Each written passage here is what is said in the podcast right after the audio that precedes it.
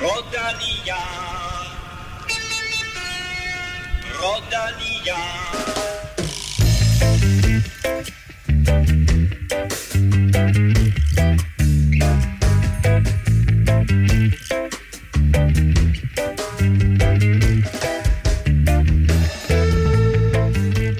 For næste års Tour de France er offentliggjort en varieret og spændende udgave med start i Italien for første gang og afslutning i Nice for første gang. Vi kigger nærmere på ruten i dagens udsendelse og taler om nogle af højdepunkterne. Og dermed velkommen til et af mine højdepunkter, nemlig mine to faste og meget prominente gæster i dag, men kun øh, to. Er vi prominente? Ja, men faktisk de mindst prominente, Nå, okay. det vil jeg sige. Fordi. Men ikke Super. mindre velkommen til Stefan Djurhus og Kim Plesner. Tak. Tak. Kim, jeg troede, vi var færdige med det her, men ikke en Velropa-podcast uden en dansk sejr. Nej, og den her gang, for, for første gang i hvad, tre udsendelser, så er det ikke sådan en, en tilsnigelse faktisk, synes jeg. Der er det en, øh, en meget, meget stor sejr. Jonas Vingegaard vandt jo simpelthen den her Velodor, som er årets, eller verdens bedste cykelrytter, kan man vel også kalde den for. Øh, uden at lyve alt for meget. Og det taler vi meget mere om Ja. lige om lidt. Øh, til gengæld, Stefan, så øh, som det forlyder, ingen Wout van Aert hjælp til Vingegaard i turen. Nej, det er i hvert fald det rygte, som, øh, som er kommet ud, og, øh, og det giver også godt mening på, på, på nogle områder i hvert fald. Altså, Wout van Aert, han, øh, han, han har efter sine foretrækker at køre Giroen, fordi at han også gerne vil køre OL. Og det er jo ikke muligt at køre turen, hvis man også vil stå skarpt til OL, fordi det er kun er det 5-6 dage, øh, enkeltstarten bliver kørt efter turen er slut. Øh, så det kommer simpelthen lidt på tæt. Og som vi også har snakket om tidligere, Giroen øh, til næste år, den er kortere og har færre højdemeter end øh, i, i lang, lang tid. Øhm, og øh, der er også rigtig meget enkeltstartskilometer, og der er også en lille grusetappe, så, så det forlyder sig, at han også skal prøve sig som klassementshåb og gå efter en top 5. Øhm, og det, det, det, det, det stod i Gazzetta dello Sport, som jeg også plejer, kan man sige, at være sådan nogenlunde mm. troværdig i hvert fald, når de kommer ud med noget. Øh, så det bliver spændende at se øh, med Wout Aert, men han kommer desværre ikke til, til turen, øh, lyder det i hvert fald til. Richard Pluge var ude i dag, og øh, jeg vil ikke sige, at han benægtede de, de øh, historier, der kom fra Gazette eller Sport. Han sagde bare, at vi har ikke taget en beslutning endnu, men mm. vi sætter os sammen her i november og finder ud af det. Mm. Så må ikke vinde for en 14 dages tid, øh, for at bekræfte det, du netop har skitseret der, Stefan. Og grunden til, at jeg sagde, at I to var de mindst prominente gæster i dag, det er, fordi vi selvfølgelig i dag har besøg af manden, der i den forgangne uge gav Philip Gilbert tørt på. Velkommen til Kasper Nkagård. Hej. Tak fordi jeg må komme. Lad, lad mig lige høre om det der. Der var simpelthen en beef mellem dig og Philip Gilbert. nej, ikke en rigtig beef. Det var, nej, prøv, det, nej, nej. Jeg, jeg, jeg så et opslag på X, øh, hvor, han, øh, hvor han stillede spørgsmål ved, om, om, øh, om det nu også var den rigtige vinder, der var blevet kåret af Velodor. Hvor han sådan meget tog udgangspunkt i Mathieu van der Poel, og skrev noget med, at, at han opsummerede hans meget, meget flotte sæson, og alle de ting, han havde gjort, og, og hvad kunne man egentlig gøre mere end det. Øh, det var sådan set, hvad han skrev. Sådan lidt i forlængelse af, at mange andre så også havde skrevet på, på X og andre, andre medier, at øh, Jonas Vingegaard kun havde vundet Tour de France på baggrund af, eller han kun havde vundet Villador på baggrund af Tour de France, så tog jeg den sådan lidt op og sagde, prøv at høre, altså ham der vandt Villador, altså han har rent faktisk ikke bare vundet øh, Tour de France, altså han har simpelthen øh, destrueret mm. øh, verdens bedste cykelrytter med en, med en marven, som ikke er set siden Jan Ulrik. Han, øh, han vandt nærmest, eller praktisk talt Vueltaen. Han dominerede på samme måde øh, Baskerlandet rundt og Dauphiné. Altså, det var fortjent.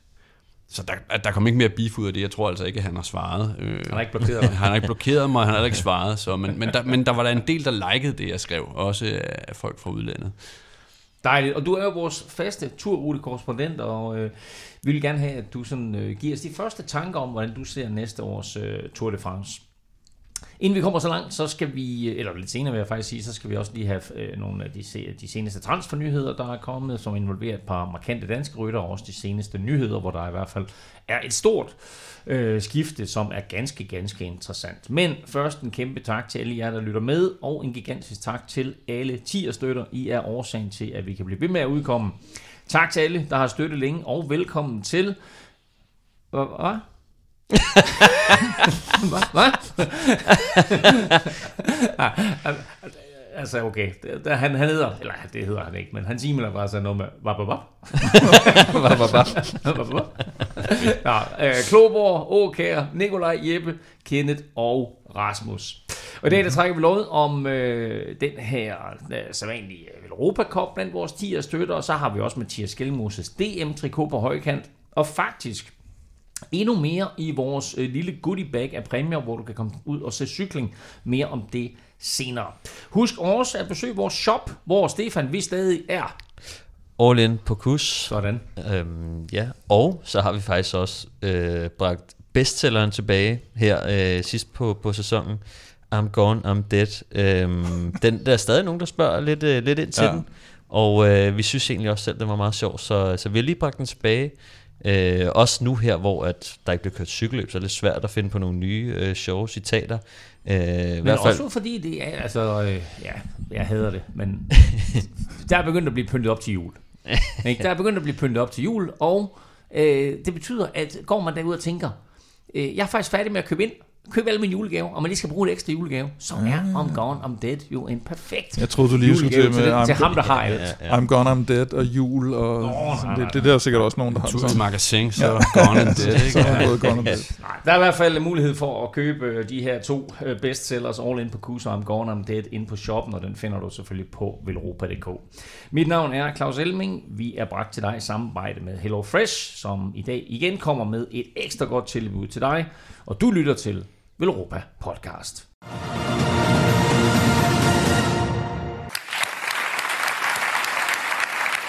Élu par 36 journalistes du monde entier, le Velodor 2023 et Jonas Vingegaard. Jonas Vingegaard er verdens bedste cykelrytter, i hvert fald i 2023, og i hvert fald, hvis man skal tro på den jury, der har tildelt ham cyklingens fornemmeste pris, Velodor. Men Kim, det var jo faktisk langt fra alle i juryen, der havde danskeren som nummer et.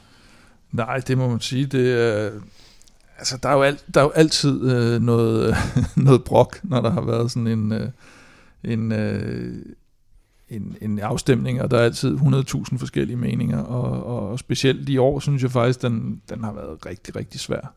Der ligger, der ligger tre rytter deroppe i toppen, som er, er meget tæt pointmæssigt også øh, som, øh, hvor man kan sige, hvis, hvis det var blevet en af de tre, så er der ikke rigtig nogen, der kunne, øh, der kunne sige noget til det. Øh, og, så, og uanset hvem af dem, der havde vundet, så er der nogen, øh, der var fan af de to andre, der, der havde haft nogle, nogle holdninger til det. Men de tre, du nævner, er selvfølgelig Vingegaard, og så er det Pogacar, Pogacar og så er det Van, Van der Poel. Ikke? Mm. Og Stefan, øh, hvordan fungerer den her afstemning? Jamen, øh, jo, altså det er jo sådan, at man skal lave en top 5, øh, og så på den måde giver man, øh, giver man point til, til 5 af de øh, 10 rytter. Og, øh, og så er det jo den, der får, får flest point. Og, øh, og så var der jo selvfølgelig, som, øh, som Kim også siger, lidt på lav over, der var flere, der havde stemt på... Øh, på ja, jeg tror, det der sker med Jonas er jo, at, at han får, og det er jo meget naturligt som, som Tour de France vinder måske, at han, han kommer i top 5 hele tiden øh, blandt de her jurymedlemmer, hvor nogle af de andre så falder lidt ud, og det er måske det, der afgør det til mm. sidst, at, at, at Jonas får den, fordi han er sådan mere stabil i, i pointgivningen. Og øh, det, man så kan undre sig over, er selvfølgelig lidt, at øh, jeg tror, der var en, en håndfuld, der slet ikke havde øh, Van der Poel i top 5. Og sige efter det, det år, han har haft med både i klassikerne og, øh, og hvad hedder det, øh, og VM, og, og ikke kun i en disciplin, øh, mm. skal man også lige huske på. Øh, så altså, det, det, det er en hård nyser at se bort fra ham i sådan en afstemning, synes jeg. Så der var nogen, der slet ikke havde ham i top 5, og der var faktisk ja. øh, interessant øh, flest der gav ham en førsteplads. Der var altså flere, der gav Matthew van der Poel mm. en førsteplads, end, end ja. der var, der gav uh, Vingegaard Men han er bare stabil i, i top 5, Vingegaard. Ikke? Men Vingegaard havde flest uh, top 5 placeringer. Der, der, der, var også flere, der gav Pogacar førstepladsen end, end Jonas wow, Vingegaard. Okay. Så det var faktisk, Jonas Vingegaard var den, altså, den tredje, den ja, tredje. Er de, er de tre store, der han den, der fik færrest førstepladser? Præcis, men, men han, var bare konsekvent. Jeg tror, han var mere nummer to end de andre, ikke? Mm. Øh, og, og det giver så samlet set point. Men jo, som du også spurgte mig om før, det er 20 øh, jurymedlemmer, som er blevet peget ud, og det er journalister, aviser og sådan noget, der, øh, der, øh, der, der stemmer om det her. Og, og når man lige kigger listen igennem, altså jeg vil ikke sige, at det er Knold og Todd, der sidder og stemmer, men det er, øh, der er, det har du sagt af, nu. Der, der, er nogle af dem, der, ikke, der er nogle af dem, man ikke kender, og der er nogle af dem, man, man, man godt kender, som tænker, ah, måske er det ikke... Øh, men jeg, altså, når man tænker over det, jeg kunne godt have tænkt mig at se nogen med lidt mere sådan... Øh, Men havde lidt ikke- større navn tilknyttet. Men øh, jeg tror da ikke, vi var kommet til det samme resultat, og den samme debat om det, og det er jo også det der med, det, hvad det, synes man mest om? Øh, etabeløb, øh, endagsløb, hvad er ens favoritløb? Er det større Ja. at vinde end Roubaix? Og, altså, der Jo, vil jo det- hele tiden være smag og behag. ikke? Jo, det jeg tænkte nemlig også i for til din pointe, det er lidt det der med, at det skal jo være nogen, der ikke er så biased i forhold til nationaliteter og, og cykelløb og sådan noget. Fordi mm. at hvis du tager, øh, nu kan vi sige Philip Gilbert, som vi snakker om, det er klart, at han tænker meget mere på klassikerne, fordi det kørte han selv. Og hvis du spørger Contador, så tænker han meget mere på turen, fordi det kørte han selv. Øh, eller også så stemmer man måske på en, der er samme nationalitet som sig selv og så videre. Så jeg kan godt forstå, at man, at man kigger øh, på, på de der. Men øh, der, altså, der var altså nogen, som, som jeg ikke kendte så godt, øh, og nogen, slet ikke kendte. Og, og så tænker man, okay, det kan godt være, det er bare mig, der ikke øh, er, er så up to date med, med alle verdens øh, medier og journalister, men... Øh, og ingen ja. tvivl om, at, Pogacar har haft en fantastisk sæson, Mathieu van der Poel har haft en fantastisk sæson, men som du skitserede, Kasper, den sæson, Jonas Vingegaard har haft, det er jo kun i Paris-Nice, hvor han vel at mærke bliver nummer tre, at han ikke er suveræn. Ikke? Altså, han, øh, øh, jeg tror, han sætter rekord for flest danske sejre nogensinde i en sæson, og han vinder samtlige løb, han er med i. Øh, altså undtagen lige den der øh, Paris-Nice der. Så altså, det er jo, det er jo en... en og, og Vueltaen selvfølgelig også. Ja, som han så ikke. Ja. Der gik Nå, han- ja, men han vandt det ikke. Jamen, du har ret, du har ret, du har ret. Du har Teknisk fuldstændig ret. Du har fuldstændig ret. Øhm, der var, der var øh, altså tæt i toppen der mellem the big three. Hvordan endte afstemningen? Hvor, kan du løbe den igennem lige sådan på Nå ja, selvfølgelig. Øh, Jon Svinggaard, øh, nummer 1 med 142 point. Mathieu van der Poel, nummer 2 med 133 point. Pogacar, nummer 3 med 126 point. Så det var egentlig ret tætte, de, de øverste tre. Og så kommer der faktisk et rimelig stort skridt ned til Roglic, som ligger nummer 4. Øh, Remco med 68. med 68, ja. Remco med 49, øh, Jasper Philipsen med 17. Jasper Philipsen har jo også haft en vanvittig sæson, når man lige tænker, tænker over det. Øhm, og Wout van Aert helt nede på 7. pladsen med kun 5 point. Mm. Øh, og de resterende har fået 0 point, som er Mads Pedersen, Thomas Pitcock og Adam Yates, som så også var de nomineret. Øh, Men altså Men- trods alt stadigvæk to danskere her nomineret mm. i top 10. ja, så man kan sige, de er i hvert fald top 10, øh, kan man sige, top 10 rytter op på en sæson, ikke? Øh, men, men ligger jo så, kan man sige, Mads Pedersen på en, på en delt 8. plads. Faktum er, Jonas Vingegaard er kåret til verdens bedste cykelrytter. Han har vundet prisen Velodor, altså den gyldne cykel. Øh, Så flot en pris kan jeg ikke love, når vi nu skal. Quiz. øh. Og her har vi jo også The Big Three, fordi det står nemlig 25, 25, 25 i toppen mellem Skelmose, Djurhus og Plesner. Mm-hmm. Og så har du jo faktisk 14 point, Kasper, ah, fra sidst du var her. Rigtigt. Det er rigtigt. Så øh, den øh, skarpe observatør derude vil vide, at vi i dag spiller om 12 point. 12 point. 12 point. Så det vil sige, at Kasper kan rent faktisk bringe sig foran. Uff. Inden vores sidste oh, udsendelse, som er i december. Så man kan, man kan, hvis jeg vinder, så får jeg 12 point til Kim inden den sidste. Så det Ja, ja, kunne måske, det jo være i ja. dag, den bliver afgjort. Ja. Ja. Men mindre det selvfølgelig er 13 point Hvad næste tror gang. du sandsynligheden er for, at... Uh... Men For at Nå. jeg vinder? dagens spørgsmål omhandler naturligvis Velodor. Øh, en pris, der først blev indstiftet i 1992. Mm-hmm. Men hvilken rytter har vundet den flest gange? Ja. Lance Armstrong. Og det er ikke engang løgn. Det har han. Men ham piller vi ud af det samlede 12 regnskab. point til dig. Så Lance Armstrong er ikke med. Så jeg skal vide, at øh, jeg skal have vide af... Ville han ja. have været med, hvis jeg ikke havde sagt det? Nej, jeg havde tænkt mig at fortælle dig, at ja, han var det pillet ud. Så. Jeg synes faktisk, vi skal til at putte ham ind igen. Altså i, Ja. i, i, i historien. Jeg har ham også Men det er noget helt andet. Ja. Jamen, øh, begynd du bare på en eller anden form for lobbyarbejde med det. Ja. Faktum er, at øh, jeg i dag skal bede om den rytter, der har vundet Vilodor flest gange. Er spørgsmålet forstået? Ja, tak. Ja. Så har jeg kun én ting til jer tre. Og dig, der sidder og lytter med. Lad nu være med at google.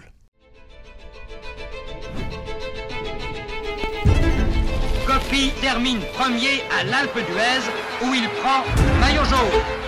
Kasper, alle der kender Velropa Podcast og har hørt vores øh, store tur gennemgang, kender naturligvis dig og din fuldstændig vanvittige evne til at, øh, at gennemgå ruten i detaljer, i øvrigt uden nogen form for øh, noter.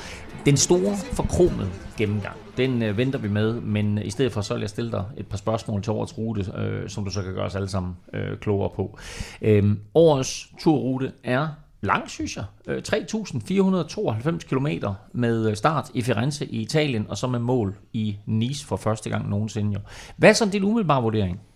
Jamen, jeg synes, det er en, en sindssygt fed rute. Altså, øhm, som vi også tidligere snakkede om, så er man gået væk fra de der tidligere Jean-Marie Leblanc-koncepter, hvor den første uge altid var sindssygt kedelig, og så to bjergblokke.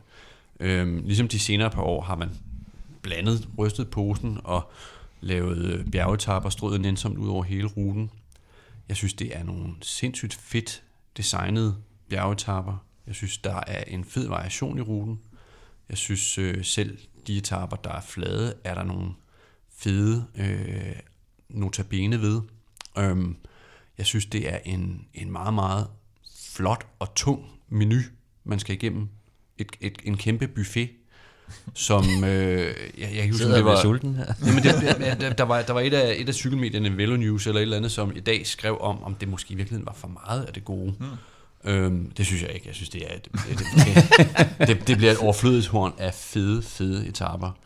Øhm, Og der blev rigeligt med, med alber i år, fordi både i uge 1 og i uge 3, der rammer feltet ja, alberne, absolut. og for første gang, øh, der, er, der skal rytterne altså på øh, fjerde etape, så tidligt som fjerde etape, over øh, en gigant som Galibier. Ja, det er helt vildt. Ikke? Altså 2.642 meters højde allerede på fjerde etape. Sidst vi sad og lavede podcast, der snakkede vi om, hvor vildt det var med Tourmalet allerede på 6. etape og sådan her. Der topper man den altså med, med så stort og legendariske bjerg allerede der på fjerde etape. Øhm, det får da virkelig testet øh, benene rimelig tidligt. Det gør det jo sådan set allerede på, på første etape, som har syv stigninger, 3800 højdemeter. Altså hvis man møder op og, og er lidt rusten, for eksempel efter at have kørt en, en Geo-tur dobbelt, så kan det godt være, at man får lidt svært med at følge med der, ikke? For den er, den er sværere, end man, end man lige ved første øjekast skulle tro den første etape. Ja, fjerde etape, vi kan vende tilbage til det lidt senere, men voldsom udfordring. Til gengæld, så derefter, så går der faktisk en hel uge, en hel kalenderuge, før end der rent, øh, rent faktisk skal klatres igen øh, på 11. etape. Øhm, så, så på en eller anden måde, så, så ryger turen ind i et, en, en slags plateau eller lidt dødvande. Der kommer til at ske en masse andre ting med noget enkeltstart og grus og så videre. Men, men, men klatrerne får lige lov til at lave de første par, par markeringer på, på etape 1, 2 og 4, og så skal de altså vente til, til 11. etape, før der sker noget igen. Og så går ruten jo gennem, altså den går gennem Frankrig selvfølgelig, øh, den går gennem Monaco, øh, starter i Italien, og så øh, derinde øh, midt i Italien, der ligger den der lille enklave San Marino, som vi jo hørte så frygtelig meget til her for et par uger siden, og hvor vi har set, at danskere har svært ved at vinde, men så alligevel ender med, på trods af alle mulige strabasser og udfordringer, øh, at vinde. Øh, hvad bliver det for en etape, den der San Marino-etape? Jamen det, det, er jo, det er jo åbningsetappen, ikke? Og, og, og øh, sådan lidt i tråd med øh, i sommers, hvor man utraditionelt starter med en meget kuperet etape, så, så topper man den altså endnu mere her med, som sagt, syv stigninger, 3800 højdemeter, hen over Apenninerne fra Firenze til Rimini. Øhm, det, er, det, er, det, er virkelig en hård etape. Altså de folk, der har set øh, Giro-etapper, som kører gennem Apenninerne, vil kunne huske, at der, det kan altså få feltet til at splindres fuldstændig. Der var et år, hvor Mikel Landa var udset til at være øh, kaptajn for Sky, hvor han efter første hviledag øh, skulle igennem sådan en Apenniner-etape og tabte evigheder. Altså, jeg kan ikke huske, om man udgik derefter, men, men det, kan, det kan virkelig tage, tage brødrene af nogen, ikke? Og øh, stigningerne er ikke sådan specielt lange. Den første er sådan noget 12 km, og så derefter hedder det sådan noget 6-4 km, men, men der er altså nogle af stigningerne, der har nogle små artige overraskelser undervejs, ikke? Øh, jeg tror, det er den, den midterste stigning, som har den sidste kilometer på 12 procent. Så hvis man er ude på at, at lave narestreger og lave et raid, så kan man altså godt det, for stigningerne kommer ret meget i rap. Der er så sådan en, hvad er der, en, en 13-15 km flade fra den sidste stigning i San Marino ind til Rimini. Men, men hvis der er blevet gået til stålet inden da, så kan der altså godt være nogen, der ryger af.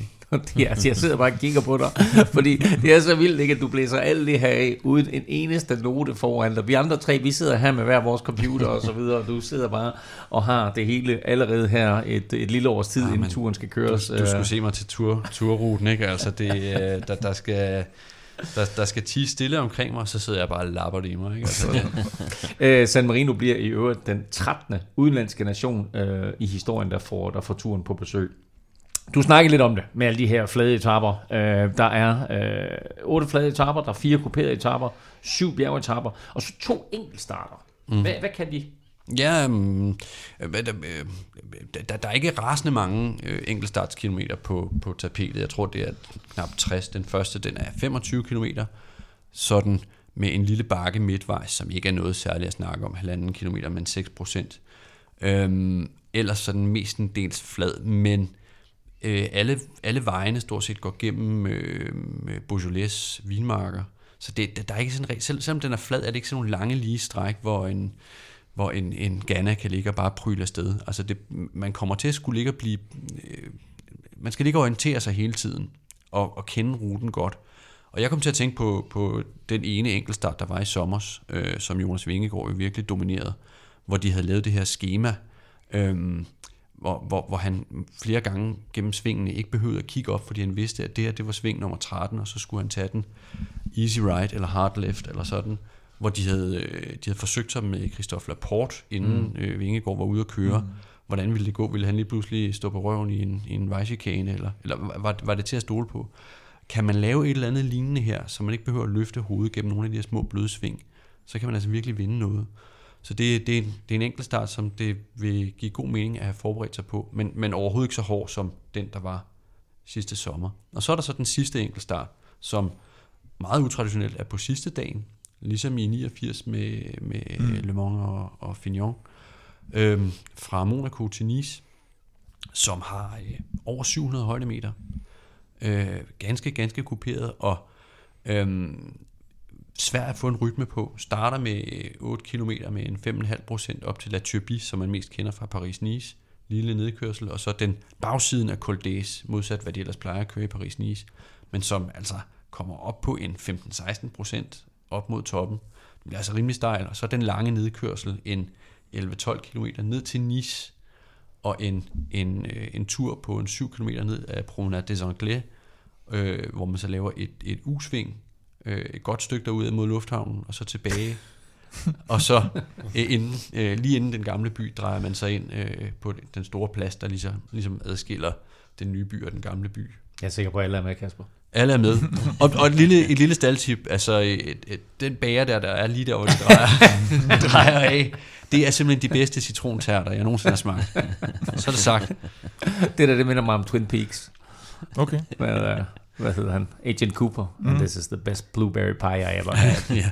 Nå, ja, det, det, det er da et godt staldtip, hvis man, uh, hvis man skal til uh, Nice men, men, men, men en, en vild etape, altså hvis den store enkeltstart i sommers gav tidsforskel, så kommer den her mm. til det, fordi det er sidste etape, det er oven på to knaldhårde alpeetapper, hvor alle har døde ben. Øh, der, der, og den sydfranske varme og teknisk og masser af klatring. Jeg tror også virkelig, at øh, der kan blive væltet rundt på, på klassementet på den her dag.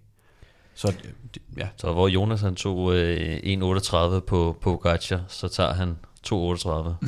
ja, bortset fra, at det, det er jo sådan ligesom er i Pogacars egen baghave. Han bor dernede i Nice, så han har jo nok lidt en, en, en, en snydefordel i forhold, forhold til at kunne komme ud og træne på vejen. Til gengæld så er det på 21. dag, og vi har jo set en ja. forskel på de to, at, at Jonas ligesom kan holde niveauet over 21 dage, og Pogacar måske har lidt sværere ved det.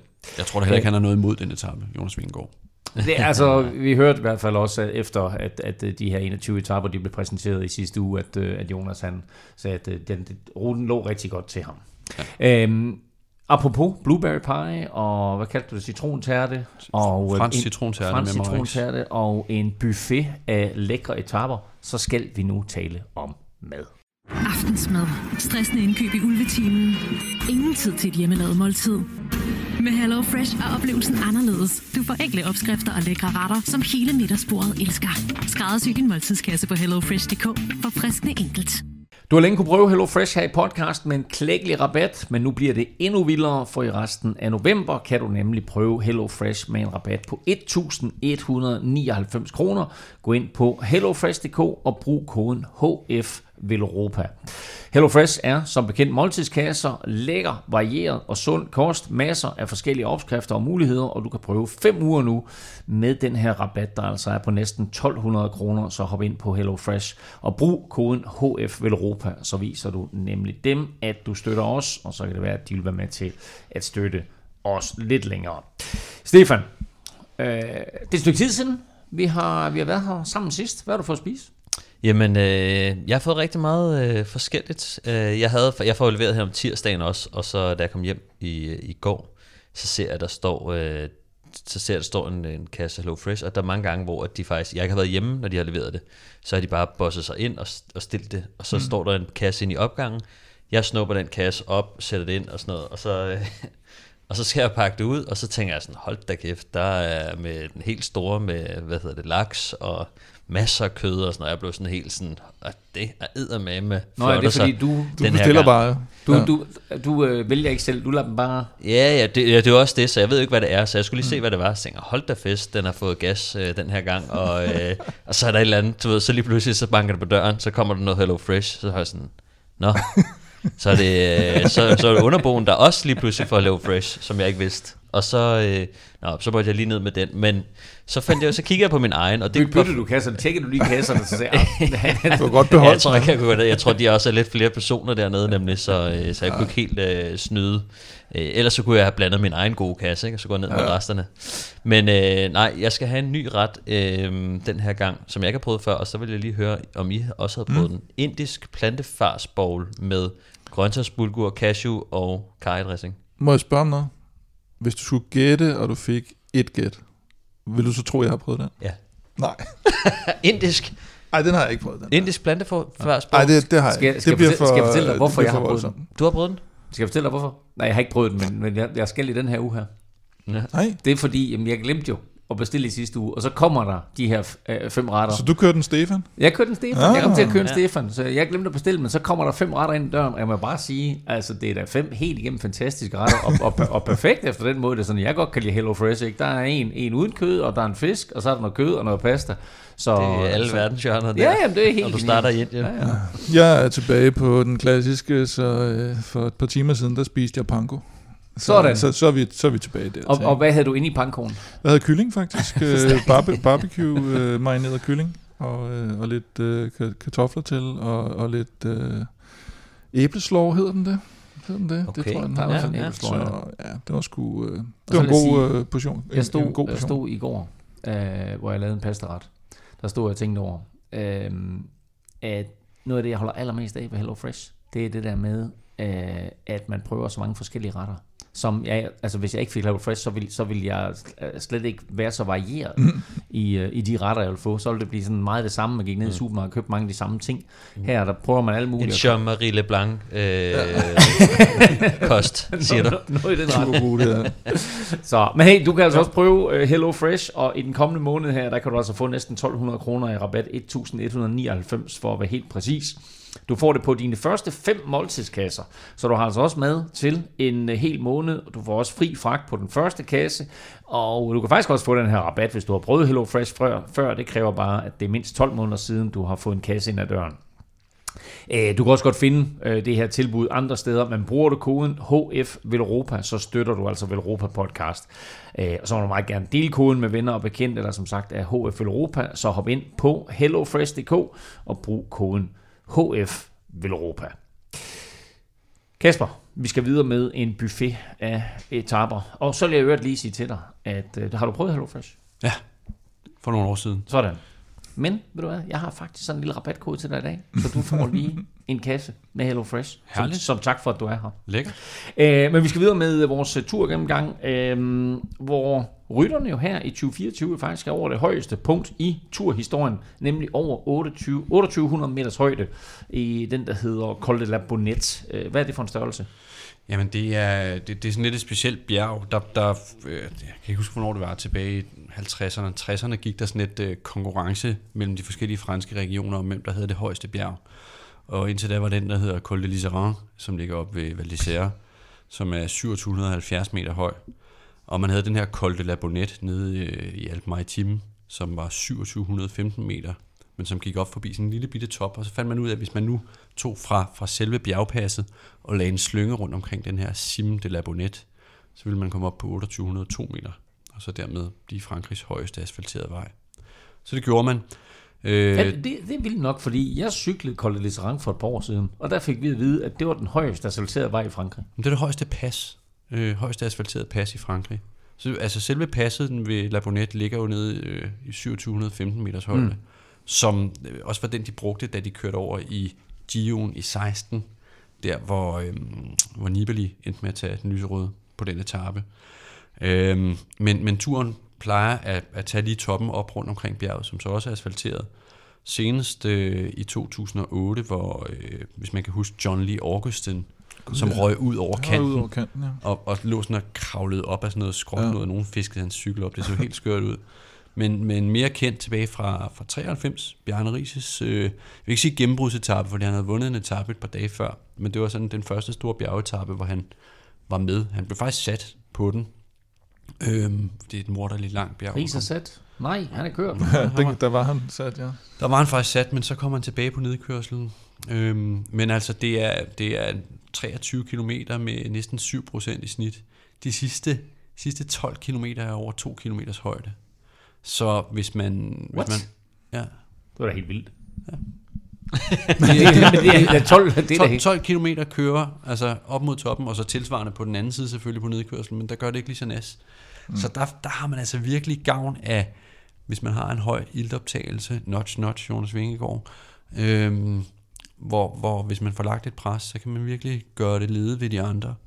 Øhm, så, så altså etappen er relativt kort, den, er- jeg tror den er 145 km, øh, og går først over den, der hedder Col de Var, som i sig selv er rimelig hård op i 2109 meters højde, øh, som, som forret, og så kommer så hovedretten, den her bonnet, som virkelig er en ledstøder, og lang nedkørsel, og så op af Isola 2000, som de jo så også sluttede på der tilbage i 93. Ja, det er det, man kan huske fra, fra rigstiden. Ja, ikke? hvor han jo Som kom tilbage på nedkørselen, Ja. og så lige pludselig kunne han angribe på det sidste, på det sidste bjerg. Det var der, han- hvor han var sat og angreb, ifølge Jørgen Mader. Var det det? Det er for længe siden, jeg har set den her Ja, jeg tror, det var Men den ligger inde på... Og Zenon Jaskula, der også Første var gang, Sinon jeg, første gang, jeg har oplevet noget i den her podcast, hvor du faktisk har vidst noget, Kim, som Kasper ikke gjorde. Nej, jeg er ikke engang sikker på, at det er rigtigt. Men jeg kan huske, at Jaskula, han Ah, kørte jo den der taktik med ikke at ligge på hjul. Ja, han, har, ja, han lavede den der... Øh, Han lå halvanden meter bag ved ja, hele tiden. Ja, ja, ja. Lad os lige holde fast i det Almeda, der med, Almeda-taktikken der. med, med de mange øh, højdemeter, øh, over 2.000, øh, fordi Stefan, øh, altså, der bliver kørt alt i alt 25 km i næste års Tour de France i over 2.000 meters højde. Mm. Er det en fordel for Jonas Vingegaard? Det er vi jo blevet enige om, at øh, det er. Altså, øh, jeg tror ikke, at der er nogen, der har beviset for, at øh, det faktisk er sandheden, men øh, jeg, altså, jeg stiller mig lidt skeptisk over for det faktum, at Jonas Vingegaard bare er bedre i højden, end Pogacar er. Og det mener jeg, fordi at vi ved, vi har set nogle få gange, hvor at Jonas Vingegaard, han kører øh, fra Pogacar i de høje bjerge, men der er så mange faktorer, der spiller ind, og du, vi har ikke noget konkret at måle det på. Øh, vi kan se, at øh, var det, øh, kan man sige, i, i de høje, lange bjerge, vi har Col de la Loze, øh, de har kørt. I år. Vi har Granon sidste år. Granon sidste år, hvor de også kørte øh, Galibier inden da, som også er, er over. Og der kan vi se, at Jonas Vingegaard kører rigtig hurtigt, øh, og han kører han kører hurtigere end, end, end, end mange andre, også i højden, og det er imponerende i sig selv, øh, hvor hurtigt han kører, fordi man også ved, at når man er i højderne, så falder ens ydeevne. Øh, og jeg har set nogle, nogle forskellige steder, men øh, cirka øh, en halv watt per kilo, øh, når man kommer over de her 2.000 meter, og det varierer selvfølgelig lidt, hvis man kommer helt op til 2.800 meter, der er man dog ikke ret lang tid, men kan man sige, over sådan et langt bjerg, så, så falder ydeevnen øh, ret, øh, ja, sådan ret betydeligt faktisk. Øh, og der kan vi jo se, at Jonas Vingegaard, han, kører, han, får, han faktisk kører imponerende hurtigt, selv når de er oppe i højderne, men der er også nogle faktorer, som, som gør, altså, at vi ikke kan det kan være, at Jonas Vingård han er bare bedre. De sidste to år har han bare været bedre end Pogacar. Øh, han har været bedre på enkeltstarten. Han har også været bedre på andre steder, end, end kan man sige, når de kommer op i højden. Så jeg synes ikke sådan bare, man kan sige, at når man, de har været over de her øh, høje bjerge, og, og der har Jonas Vingård været bedre, så må han være bedre, når de kommer op i højden. Han har også været bedre de andre steder. Øh, man kan sige, på de korte, eksplosive stigninger, der har han nok ikke været bedre end Pogacar. Øh, men jeg synes også, hvis man, hvis man skal være helt fair over for Pogacar også, øh, så har han også været øh, rigtig god øh, op i højderne. Øhm, og, og han var jo bedre end Jonas Vingegaard, øhm, kan man sige, da han, øh, da han vandt, og Jonas han blev, blev to. Øhm, Pogacar han slog Jonas Vingegaard i 2021 på Col de Portet. Den er, øh, den er 2.200 øh, meter. Han slog ham også på øh, Lys Ardiden, øh, hvor de havde været over Tourmalet Øh, og øh, han slog ham også, da de kørte over Ventoux øh, to gange. Øh, Så jeg har det sådan, det, det er Og det var da Vingegaard, der kørte fra på Ventoux. Ja, Så på etappen, eller hvad, at han henter ham til sidst? Ja, ja, ja, ja altså, ja, men, øh, han, ender med at, ja, han ender med at, at, at, at slutte foran, øh, men du kan måske godt sige på selve bjerget, øh, var, var historien en anden, men, men jeg tror også bare, sådan, det som min pointe er egentlig bare, at Pogacar, han har været, han har også vist, at han kan køre for Jonas i højderne, men de seneste to år, hvor Jonas Vingegaard har været bedre i, i Tour de France ret betragteligt og, og på flere aspekter, så har han også været bedre i højden end Pogacar. Og, og bare fordi, at han har, han har gjort det, så vil jeg ikke købe den og sige, jamen så er Jonas Vingegaard bare bedre i højden. Øh. Men er det ikke også mere det, at, han, at, at det er tiden, øh, udmatningen, Jumbos øh, taktik Jo. og sådan noget, der gør, at, at, at Jonas får det forspring, når man kommer hen i turen? Jo, og det er også noget af det, som jeg synes, der er spændende med, at når, når- du kommer til de her bjerge, de, så, så spørgsmålet er, er han bedre i højden, er han bedre på de lange efforts, øh, er han bedre sidst i turen, men du får alt sammen på én gang. Altså mm. du får lange bjerge sidst i turen og i højderne på én gang, så du kan ikke rigtig skille det ad, altså i forhold til, hvad er højderne. Men jeg vil så også sige, altså i forhold til, hvad jeg har sådan læst mig lidt frem til, så er det det der med, jo mere du, også selvfølgelig, det giver, giver sig selv, jo mere du er, befinder dig op i højderne, jo bedre bliver du til, øh, til det, og jo mere øh, vil din krop vende sig til at være oppe i højderne. Derfor så, så ved vi, øh, der er faktisk noget, noget øh, bevis for, at folk, som kommer fra højderne, er bedre til at præstere i højderne. Derfor har vi snakket lidt med, øh, om sådan noget Quintana, Colombia, øh, Banal, øh, nogle af de her kolumbianere, som kommer fra højden, har været bedre øh, op i højden. Hvor, hvor Øh, højt ligger Glyngøre? ja, det er jo det. det. Men, men jo, altså faktisk så er det jo sådan, at Jonas Vingegaard øh, med Jumbo Visma er rigtig meget på højdetræningslejr, mm. og, og, og mere end, end Pogacar, som har været rundt og køre de her klassikere, og derfor ikke har haft lige så meget tid til at være øh, på højdetræningslejr. Men hvis Pogacar nu vælger at køre et andet program, og tager mere på højdetræningslejr i, i samme omfang som Jonas Vingegaard, så er spørgsmålet så, jamen er, er han så bedre, eller er de så mere lige øh, i, i, i højderne? Men altså, Ser man ud fra et spændingssynspunkt, så ville det være rart, hvis han øh, var, var, tog på lidt flere højdetræningslejre på Gacha og kunne give Jonas lidt mere modstand. Ja. Ser man ud fra danskervinklen og den røde-hvide klaphat, ja. så må det gerne ende på samme måde, som, øh, som, som det gjorde i år. Øh, noget, der altid er spektakulært, det er jo bjergeafslutninger. Der er der faktisk kun fire styk øh, i år, Kasper. Hvem er det en fordel for? Ja, men altså, det, det, det, det vil jeg sige, hvis man skal komme ned til det spørgsmål, så, så til Vingegård, men det, det handler, øh, det, det, det svarer jo til, til, hvad der var af bjergeafslutninger i sommer. Der var også fire store bjerge, bjergeafslutninger, men øh, øh, her til, til næste sommer, så vil de alle fire, så vidt jeg kan regne mig frem til, være uden for kategori. Det var de ikke i sommer, der var to uden for kategori og to i kategori 1. Alene det er en fordel, og så slutter de også generelt lidt højere, end de gjorde i sommer. Og fælles for dem alle sammen, det er, at de alle sammen er forudgået af hårde bjerge inden øh, afslutningen. Hvor sidste sommer, der var der øh, Pretty Dome og, øh, hvad hedder den, øh, Grand Colombier, som begge to egentlig var mere sådan en hockeystick øh, etaper, mm. ikke? altså relativt flade kuperet ind til den sidste stigning. Øhm, hvilket så også i begge tilfælde øh, var en fordel for Pogacar, hvor han kørte fra Vingegaard. Øhm, men, men til sommer, så vil alle de fire bjergeafslutninger være forudgået af nogle rigtig hårde bjerge. Mm. Øhm, så det, det tænker jeg faktisk favoriserer Vingegaard. Så er der en enkelt lille halv bjergeafslutning mere øh, på den, der hedder Super de Volui på 17. etape, øh, men som kun er sådan en 3 km efter et ret hårdt bjerg, som hedder Col de Noyer. Men det bliver en virkelig spektakulær etape også. Den, den, den skal vi gå mere i dybden med til sommer, men den, den bliver ret fed. Ja, det, det, glæder, det glæder vi os allerede til. Øh, og på det her med, med forskellige kategoriserede stigninger, så er der øh, 27 øh, stigninger i år i øh, kategori 2 og kategori 1, eller øh, uden for kategori, som du siger der. Det er faktisk tre færre end der var i den tur, vi lige har set her i sommer. Betyder det også, at, at uh, turen i 2024 er mindre barsk? Ja, på en eller anden mærkelig måde, nej. Øhm, øh, ja, ja, det, det, det, det er mere sådan min, min mavefornemmelse. Øhm, det, det afhænger meget af den måde, de, de der bjerge er distribueret på.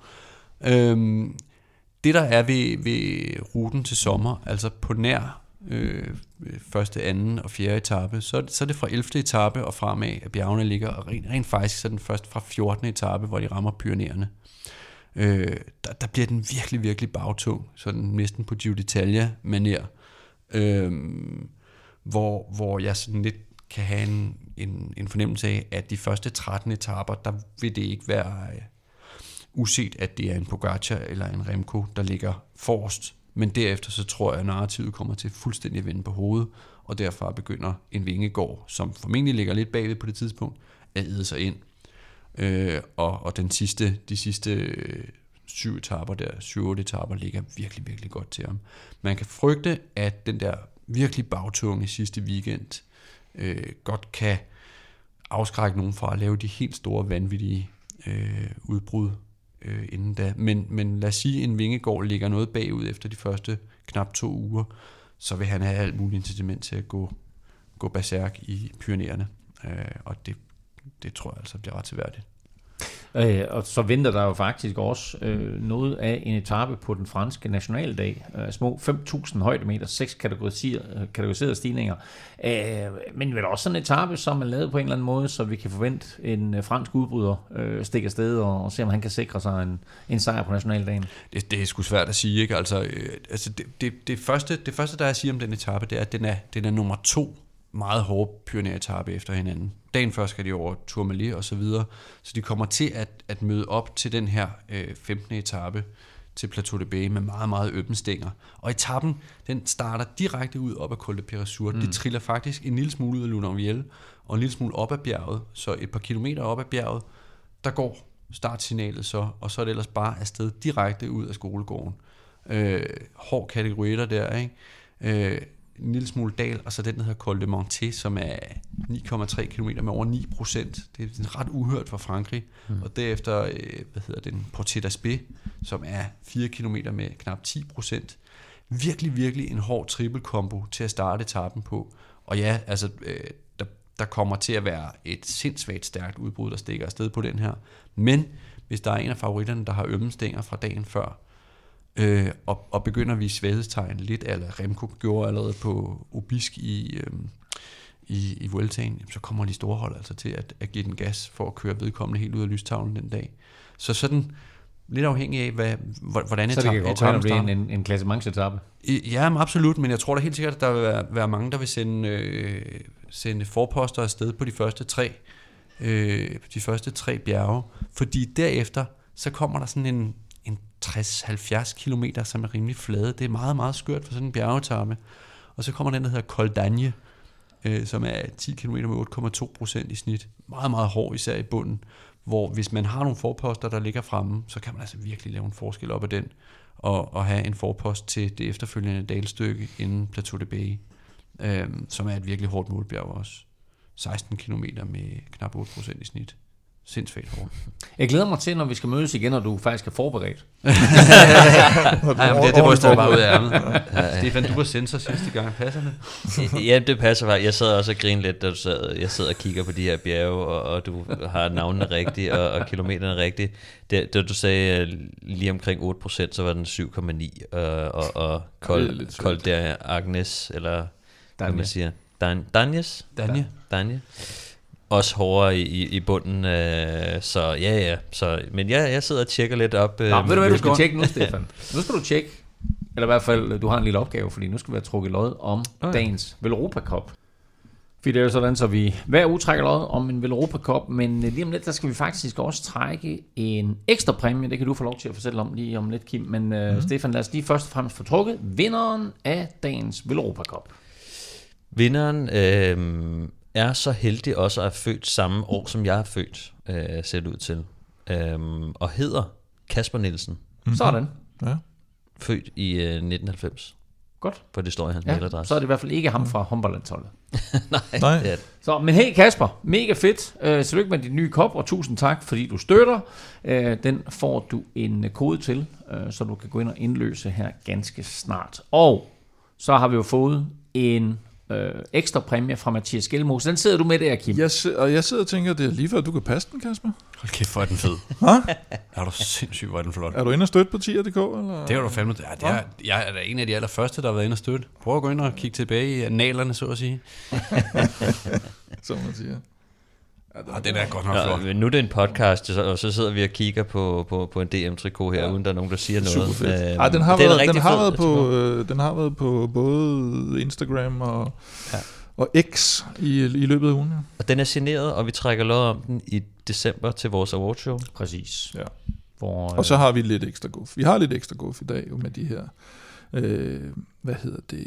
Der kommer VM i banecykling jo næste år i Danmark. Det gør der. Øh, jeg troede faktisk, det var lidt tidligere på året, men øh, det, er jo, det er jo ikke så længe siden heller, der har været øh, VM i banecykling. Øh, og det bliver, jeg mener, det er den øh, 16. til 20. oktober i, øh, i Ballerup. Og øh, der har vi simpelthen fået mulighed for at trække i dag to billetter til en heldig vinder, som man kan tage en med. Og så trækker vi også en, øh, et par billetter til en vinder i vores øh, sidste års afslutningsnummer i december. Sådan. Øh, og øh, så tænker man måske, jamen altså, oktober næste år, hvad er der nogen grund til, at man får billetter allerede nu? Og, øh, og DCU, de melder altså om, at, øh, at både den her øh, parløbs søndag, som der er, og en, øh, en øh, 4 km øh, øh, hvad hedder det, banelandsholdet der om, om torsdagen, de, de begynder sådan allerede nærmest udsolgt, så det, der, man skal nok ikke vente til september næste år med at, at, at få købt, købt sine billetter. Medmindre man altså øh, vinder Godt. her, og, og, det vil sige, at vi trækker, vi trækker noget om to gange to billetter i dag, ja. Eller en gang to billetter i dag, og så trækker vi en gang to billetter i vores awardshow i december. Og øh, ja. Har du fundet en vinder af dagens billetter? Ja, og han hedder Thomas, så meget ved jeg. Og jeg tror også, han hedder Thomas Seiner. Sådan. Jamen Thomas Seiner, du er simpelthen vinder af to billetter til VM i banecykling næste år. Øh, Stort tillykke med det, og tusind tak, fordi du støtter. Og sidder du derude og tænker, hey, jeg vil utrolig gerne vinde en kop, eller jeg vil gerne vinde de der billetter, så er der altså en mulighed tilbage i år, nemlig i vores Eller. Skelmoses øh, dm i, de, i december, eller Skelmoses øh, trøje, hans øh, super lækre Danmarks trikot der.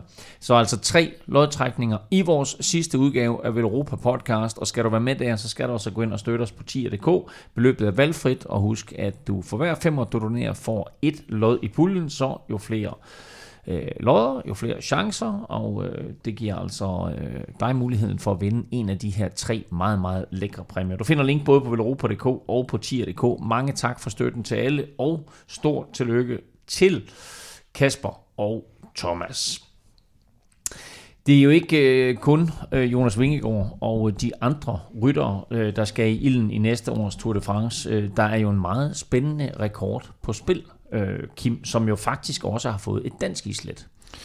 Ja, det er jo den her øh, antal etappesejre rekord, som, øh, som Cavendish og Eddie Merckx deler, og som man tænkte, da, da Cavendish udgik med, med kravbens øh, brud. Jeg tænkte, i år, så, så, så den forbi alligevel den drøm, for det var det, de havde, havde lagt lidt op til med, med Astana. Men øh, han er tilbage på Astana, og, øh, og så har han jo hentet sin, øh, sin gamle makker, Michael Mørkøv, med over. Så, så de to gamle der, de, øh, de, de skal se, om de kan få, få skabt den her rekord til, til Cavendish. Det bliver, det, bliver, det bliver lidt spændende. Det står 34-34 nu Ja, det gør det. mellem Cavendish og Eddie Merckx, Det det. og der er mulighed for, at han... Han håber selvfølgelig på at få nummer 35. Jeg, jeg, jeg har det jo sådan, og det, jeg ved, sidst jeg sagde, at jeg havde det sådan, at øh, jeg gerne ville have, at den forblev på 34-34, så, øh, så var det jo, at Stefan bragte det her meget, meget modbydelige øh, rygte i, i spil om, at øh, jeg hader Cavendish. så øh, den vil jeg bare tage på forkant nu, men jeg synes stadigvæk, at der er noget med, at, at, Ja, at, Stefan. at Eddie Merckx, han ligesom i hvert fald ja. som minimum deler den rekord. Det synes jeg, at han med den historiske betydning, han har. Der er også noget andet, og det kan måske ja. Lige faktisk i forhold til, til Eddie Merckx. Der er andre rekorder, som Cavendish også tror det eller øh, er tæt på. Øh, eller ikke tæt på, men han er godt opad. Øh, Cavendish er den, den anden mest vindende rytter nogensinde med 162 øh, sejre, professionelle sejre. Øh, han står lige med Rick van Looy, øh, stort belgisk øh, KFA også. Øh, Merckx er selvfølgelig nummer et med 275 øh, professionelle sejre, så der er langt op til... til Så skal han alligevel have en god sæson Øh, næste år. ja, øh, og, øh, Cipollini, en anden øh, stort navn også, øh, 161. Øh, Han når det heller ikke. Så man kan sige, nej, Han når ikke engang Cavendish. men en anden sjov ting, som jeg også synes, øh, i forhold til det her, den her historie med, hvis, hvis øh, Cavendish han også vinder en etape næste år, bliver den mest, øh, eller hvad hedder det, vinder flest øh, turetapper nogensinde, øh, så kunne han også blive en af de ældste etapevinder i turen nogensinde, fordi han på det tidspunkt ville jo være øh, 39, han er 38 nu. øh, og, øh, og det vil putte ham som den anden ældste øh, etapevinder nogensinde. Der er en, der hedder Pino Cerami, der var 41 år.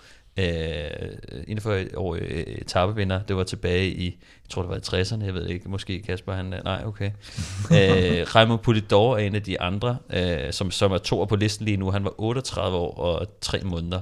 Øh, og, Van og Pools kan- øh, bedstefar. Hvad? Der Pools bedstefar. Pools bedstefar. Øhm, og der kan Cavendish jo altså komme op på den her anden plads. Øh, det er meget sjældent set i øvrigt, når man sidder og kigger på det her, øh, at man er så gammel, altså 38-39 år, øh, og, og vinder etapeturen. Der, der er en del, som ligger i den der 36 års alder. Også hvis man kigger i nyere tid, altså i, i, i nullerne, så er der sådan nogen som øh, Vinokurov, Cedric Vasseur, der i 2007-2010 vandt øh, hvad hedder det, en, en turetap som 36-årig. Og så selvfølgelig også øh, Michael Woods, som i år øh, Nå ja. vandt en etape som 36-årig. På de Domino. og det virker til nærmest at være, du ved, den magiske grænse, hvor altså, der er alligevel en god pulje af 36-årige, men over det, der er meget, meget få. Og, og det vil også være meget sjovt, synes jeg, som 39-årig, øh, Mm. at gå ind og tage øh, en, en Tour, Tour de France etape. Og han får sin marker med Michael Mørkøv, som jo vel sagtens også er 39 til næste år i De er turen, stort set øh, jævnaldrende. Ja. Så det kunne være vildt nok. Sådan en 78-årig øh, lead-out sprinter duo der. Apropos det, øh, Kasper, hvordan ligger næste års turrute til Cavendish og de andre sprintere? Øhm, altså, Prudhomme siger, at der ligger otte sprinteretaper. Hvad siger Kasper, han kan gå? Øhm, ja, Fire. Ja, fem. ja, fem, fem, jeg vil sige, er, er stensikre sprinter. Hmm. Øh, og, og de to af dem er der alligevel også et lille arbejder ved. Så lad os sige tre stensikre. To, som er fuld, eller relativt flade, som burde være sprinteretapper, men som begge to ligger i områder, hvor der tidligere har været øh, voldsomt med sidevind. Og nu bliver der altså taget billeder af mig. Hvor er det? Du skal bare snakke Ja, jeg snakker bare videre. Men jeg bliver er fuldstændig men, jeg, starstruck. men jeg vil også sige, når jeg sidder og kigger, når jeg sidder og kigger på de sprinteretapper, og det var også, jeg tror måske til din pointe faktisk, når man ser øh, den tredje etape øh, til Torino, øh, som, som er flad, den er 225 km, men der er også nogle, nogle stigninger undervejs, ja, og, og, og faktisk, det kan godt være, der måske er, er det 50 km øh, fra Ja, målet eller sådan noget. På det lav, ja. Ja, øhm, hvor man kan sige, hvis der er nogen, der virkelig sætter, sætter noget ind, så vil nogle af de, de kan man sige, tunge sprinter eller langsomme sprinter øh, blive sat af der. Ikke? Ja, men, men det, det er første sprintmulighed, den, øh, ja. den tredje etape, så altså, der vil man se alle de tunge sprinter, kavalerier sætte sig frem og bare æde alt ind. Så jeg, jeg tror faktisk, at øh, udbruddet den dag vil blive meget sløjt, øh, fordi alle, alle ved godt, det er, det er en dødsejler. Øhm, Det er spørgsmålet. men, altså, øh, men, men 10. Og, øh, og 16. etape går gennem områder, der tidligere har været rigtig meget sidevind i. Øh, sidevindsetappen mm. i 2013, hvor øh, Saxo Tinkoff splittede hele målet. Mm. Det var præcis den samme målby. Og det, og det er også det område, som øh, Paris-Nice ofte bruger til de første par etaper til at få noget sidevind. Og, og, og øh, uh, Tursocietiet øh, er øh, bevidst om, at der godt kan være sidevind, så de har lavet en masse retningsskift mod slutningen sådan at, øh, at man kan komme ud og få den her harmonika-elastik-effekt øh, og få splittet møget ad, hvis altså vinden blæser, det ved man jo ikke. Og, og ligeledes med, med 16. etape til Nîmes, øh, som også øh, kopierer den etape, der var i 2016, hvor Froome og Sagan mm. angreb i sidevinden, mm. som også var en sindssygt fed Ja, etape, vildt. øh, hvor, hvor Mistralvinden altså også virkelig kan være led dernede i Sydfrankrig. Så det er også to etaper, der, der kan lave ravage i det for sprinterne.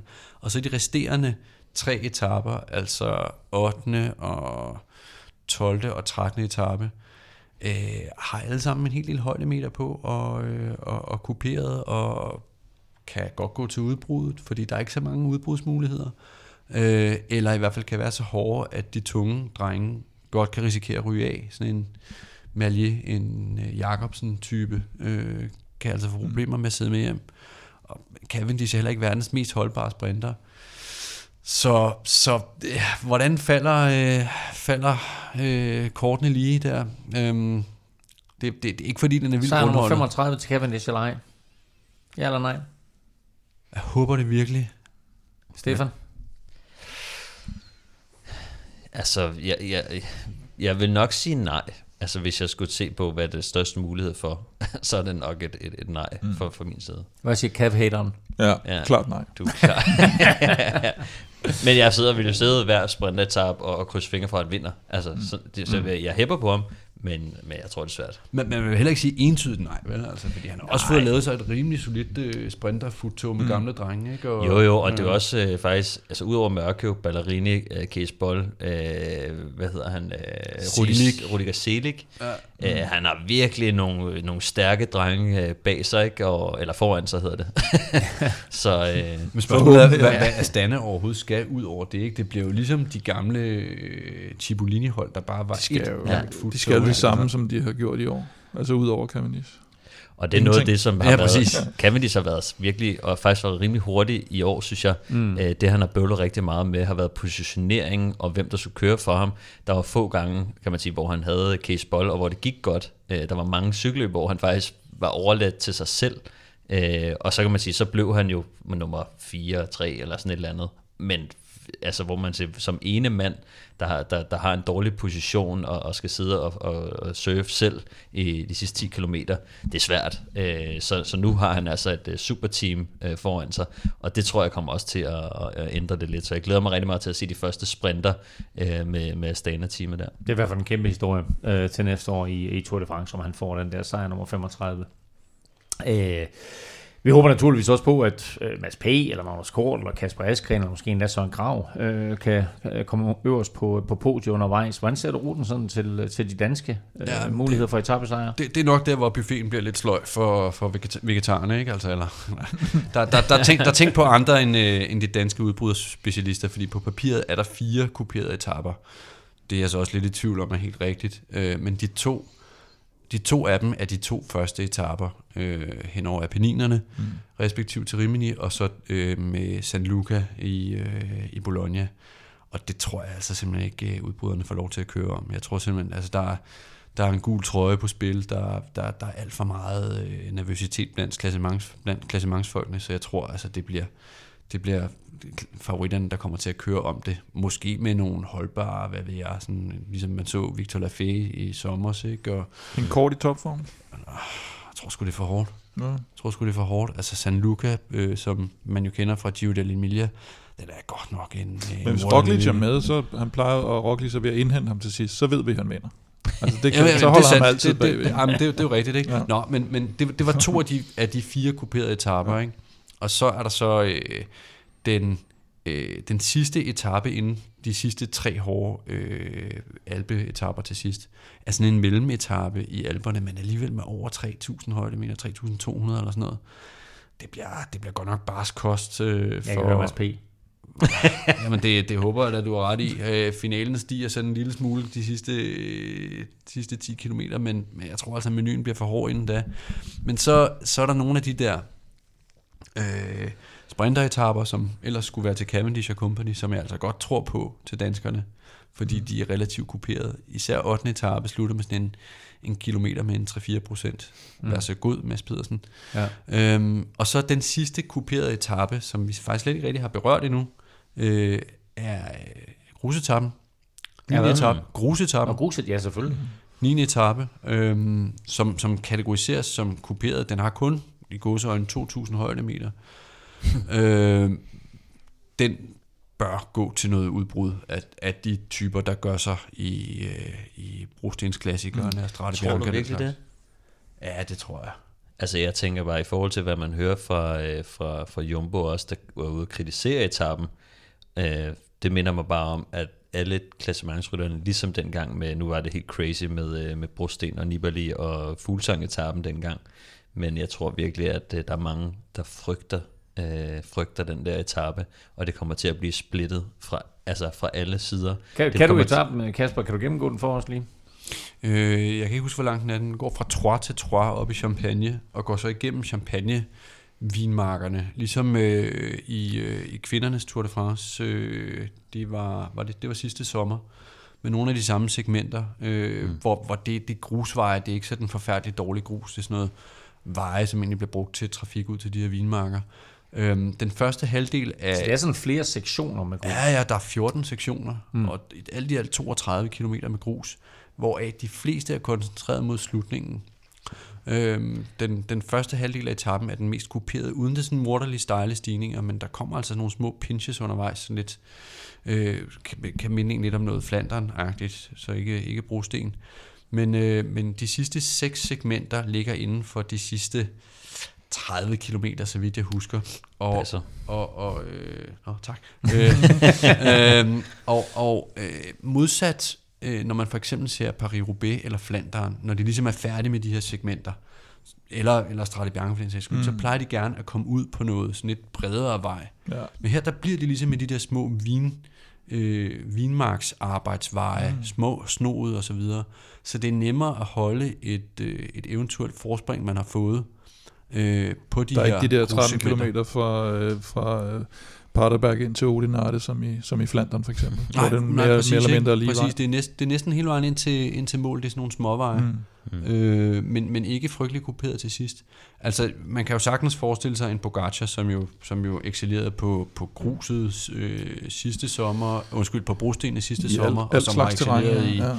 Både den der Ren eh, Interior Paraiso, eller hvad den hed, ikke, i Mm, Spanien, mm, mm. og Strade Bianche osv. Han er, han er tydeligvis god til at køre på grus. Mm. Han vil nok prøve et eller andet, øh, men jeg tror altså, at øh, han vil få ekstremt kort snor fra et uhyre stærkt jumbo-hold, øh, som, Altså, som, man- man- som, Jeg kan som bare bare, ikke- vil æde ham ind. Ikke? Øh, Jo, man jeg, kan kan, også jeg sige, kan bare ikke se det for mig, at, at der vil være et moment i den her øh, sindssygt nervepirrende kaosetappe, hvor at, at, at Jumbo eller de andre store hold vil sætte sig ned og sige, nå, herfra, der kører vi ikke cykelløb, vi lader nogen køre om, om sejren. Man så Der kan, fordi, også fordi de er fordelt meget over hele tappen. Jeg ved godt, Mhm. mm-hmm. vi siger, til sidst kommer der et par stykker i rap, men ellers så er der altså stigninger midtvejs. Øh, der, der, ja, det, grus- første, det første grusstykke, det kan godt være, at det, er det de første 30-40 km, noget, sker der måske ikke så meget. Men så kommer det altså derfra, at den etape er jo et, øh, 199 km lang, så det er også en lang etape. Mm. Øhm, men det er fordelt sådan rimelig godt, og der kommer nogle stigninger midt, midtvejs også, øh, som du også var inde på.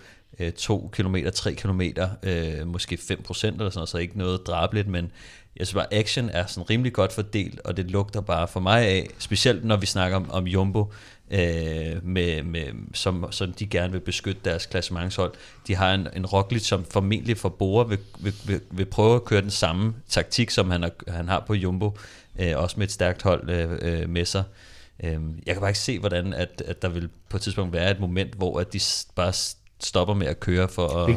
Vi, vi, vi kommer til at tale meget mere. øh, Nej, jeg synes om lige, jeg har lige en enkelt pointe til den her, fordi jeg synes jo faktisk, at næsten det eneste tidspunkt, hvor Jumbo har været ude i tårne i Tour de France, det var jo på øh, brostenetappen, altså hvor de, hvor de lige pludselig kan ryste dem, og punktering, og, og Roglic styrtet, Ja. og så skulle de skifte cykel. Det kommer de ikke ud på en kedelig baggrund, kommer mm. de ikke Mm. ud i det problem igen med, at Jonas Vingegaard lige Ja. pludselig får for en højdungscykel. Men jeg tror, at der er mange, der vil sidde og tænke om den her etape, at her har vi faktisk en mulighed for at ryste dem, fordi Jonas er ikke, ligesom Pogacar, mm. den bedste i teknisk Ja, ja. terræn.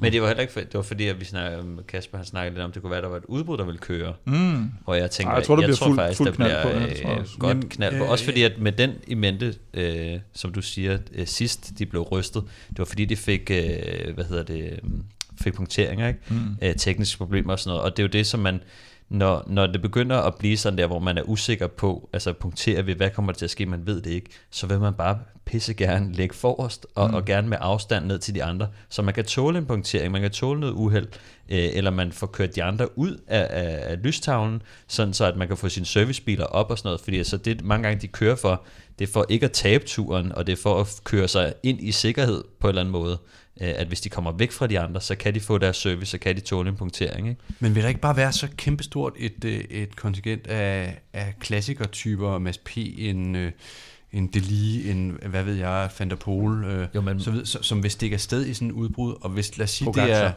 Ja, ja, måske ikke, øh, men, men lad os sige, det primært er UAE, der har en interesse i at prøve at ryste Vingegaard og Jumbo.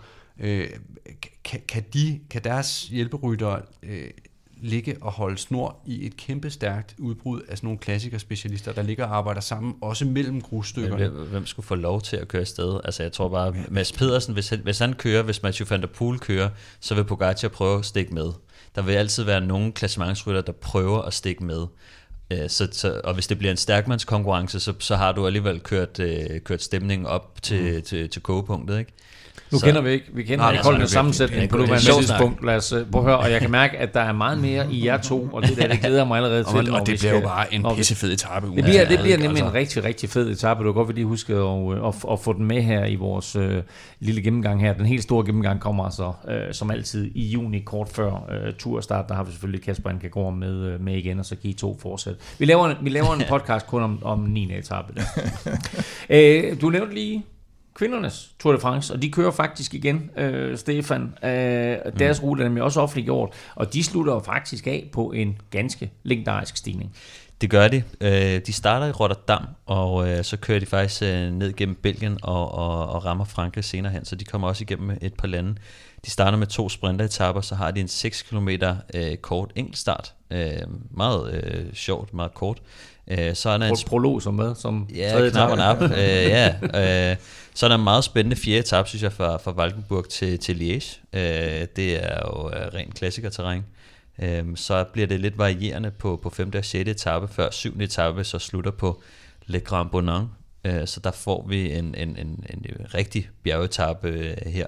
Og så slutter de af på øh, 8. og sidste etape med Alpe Så øh, det, det lugter også af, af noget stort. Øh, otte etaper af det, og øh, ja, bliver, bliver sjovt øh, til allersidst. Og med det er vi færdige med vores øh, første gennemgang af herrenes og kvindernes Tour de France i øh, 2024. Men inden vi lukker ned her, så skal vi lige omkring øh, øh, nogle nyheder og nogle transfernyheder. Og øh, vi lægger ud med Kim, en dansker, der overraskende ikke skal med til turen. Ja, i forhold til, at det jo i hvert fald er hans øh, endemål, kan man sige, som professionel cykelrytter, så er Mathias Skelmose, eller hans største mål som professionel cykelrytter, så skal Mathias Skelmose ikke køre turen næste år i forhold til hans planlægning. Det afslørede han i den her podcast med, med Bobby og Jens, de to tidligere Team CSC-rytter. Øh, han satte sig på Vueltaen i stedet for, og øh, det kan jo blandt andet skyldes, at, øh, øh, hvad kan man sige, de pacer jo ligesom Skelmose frem på Little Trek, i, øh, og Kim Andersen gør det ret dygtigt, og, øh, og, og, og har måske valgt efter dette års tur at sige, nu har vi fået en øh, Tao Geoghegan Hart ind på holdet, øh, så, så han har trods alt lidt mere erfaring fra, fra Grand Tours i kaptajnrollen, så ikke, for ikke at lægge for meget pres på, på, på Mathias, så tror jeg, det, det er et meget fornuftigt valg. Og i det hele taget, så, så har øh, Little Trek jo altså oprustet som, som ingen andre, øh, og har hævet 10 nye rytter ind og smidt 10 ud. og de 10 nye rytter, de har fået ind, det er udelukkende store navn. Altså det er Gagan Hart, det er Patrick Conrad, det er Fabio Fellini, det er Sam Omen, det er Simone Cosoni, det er Carlos Verona, det er Bajoli, det er Ryan Gibbons, det er Tim, de, Tim Leclerc, og det er Jonathan Milan. Altså, det er, det er virkelig vanvittige 10 navne. Og så har de sagt farvel til 10 navne, hvor, hvor de største, det er sådan noget Kenny Elizonde og Tony Galloping, og alt er respekt til dem, men hvis man ser de andre 10, så er det altså virkelig en opjustering.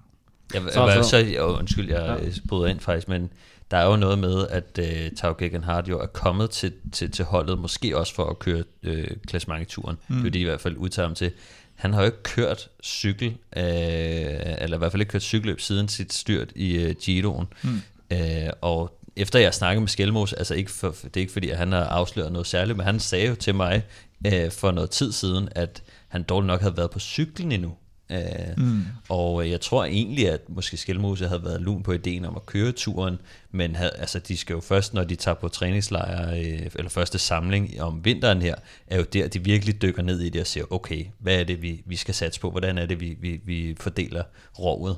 Øh, og der har de så blevet enige om, at han er måske smartere at køre Vueltaen, men jeg vil så sige, hvis Tao Geoghegan Hart ikke øh, viser noget form øh, i foråret, og, og det ikke går, som det Ja, skal, alt kan jo laves om, så, så vil jeg sige, ja. sådan, så, så jeg vil ikke sådan, nu ved jeg godt, nu har de sagt, øh, og Skelmos har selv sagt, at det er deres plan, at han skal køre Vueltaen, men jeg tror også lige, man skal holde lidt øje med, med, med Gegan Hart i forhold til, kommer han tilbage, det var en hofteskade, øh, det kan godt være lidt øh, kompliceret med sådan noget, specielt, mm. altså fordi han ikke har, har kørt et cykelløb siden, øh, siden maj måned, ikke? Og så er der det hele det faktum, at uh, turen bliver enormt stærkt besat. Uh, ja. Så det kan være svært for Skelmose og, og, Ja. ja. og, og klare sig i klassementet.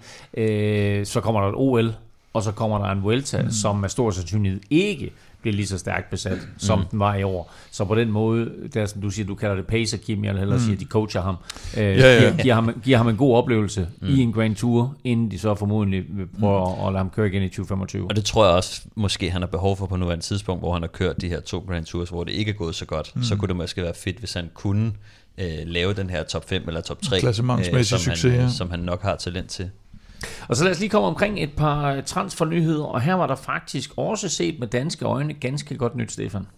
Ja, altså øh, Anton Charmik, at, han er jo en af dem, som, øh, som, øh, som skal øh, som forbliver, eller kommer op på, på World Touren. Han skal til Astana, øh, og øh, jeg ved, at hans, øh, hans, øh, de agenter, der er omkring ham, de har gode connections øh, der. Øh, så det er jo godt for ham, og, og jeg tror at egentlig også, det er meget godt øh, til ham. Nu talte vi lige om, at Cavendish er der, der er rigtig mm. mange store navne. Der er faktisk ikke så mange bjergrytter på holdet, så jeg mm. tror faktisk, at han kan få en, en fin... Øh, altså nogle fine chancer der. De, de har en uh, Lutsenko, som uh, vi nok må sige, han er nok lidt bedre i, i både kort og lang bjerge uh, end, end Charmik, i hvert fald på nuværende tidspunkt. Så har de Giro etappevinderen Lorenzo Fortunato, som måske også uh, er et større bjergnavn. Og så er der den italienske mester Simone Velasco, uh, som måske også er, er nogle af dem, de få, der, der man kan sige, der på navn og, og resultater er, er bedre på papiret end, end Anton Charmik, men, uh, men der burde være en del uh, gode chancer til ham der. Og som du sagde, ikke, altså skifter så fra Uno X, som i øjeblikket er, er pro-team til, øh, til at komme på World Touren, mm. så et, et, et skifte op i hierarkiet for, ja. for Anton Charmik. Og Kim, så har jeg lyst til at spille den her for dig. Fucking Quintana. That creep can roll, man. Yeah, but he's a pervert, dude. Yeah. uh, fordi, uh, og grunden til at spille den her, Kim, det mm. var, at Movistar kom med lidt af en overraskelse. Ja, fucking Quintana. Han er simpelthen øh, tilbage hos Movistar, og det, ja, det var nok den transfer, jeg mindst havde set komme. Øh, han vender tilbage efter tre år hos øh, Akira Samsic, og så et enkelt år ude i øh, doping-suspensionens øh, mørke, mørke lys, skulle jeg til at sige, men det, det er der vist ikke noget, der hedder. Øh, han fylder 34 til februar, og... Øh, det er ingen alder. Det er ingen alder jo, hvis man spørger Cavendish. Øh, jeg har lidt svært ved at se, hvad det her skal gøre godt for. Øh, også fordi vi jo, jo, men vi har jo været igennem det der, hvor de havde alle de her kokke, der fordærvede maden i den grad, ikke, hos Movistar. Der er ikke der er ikke flere tilbage jo.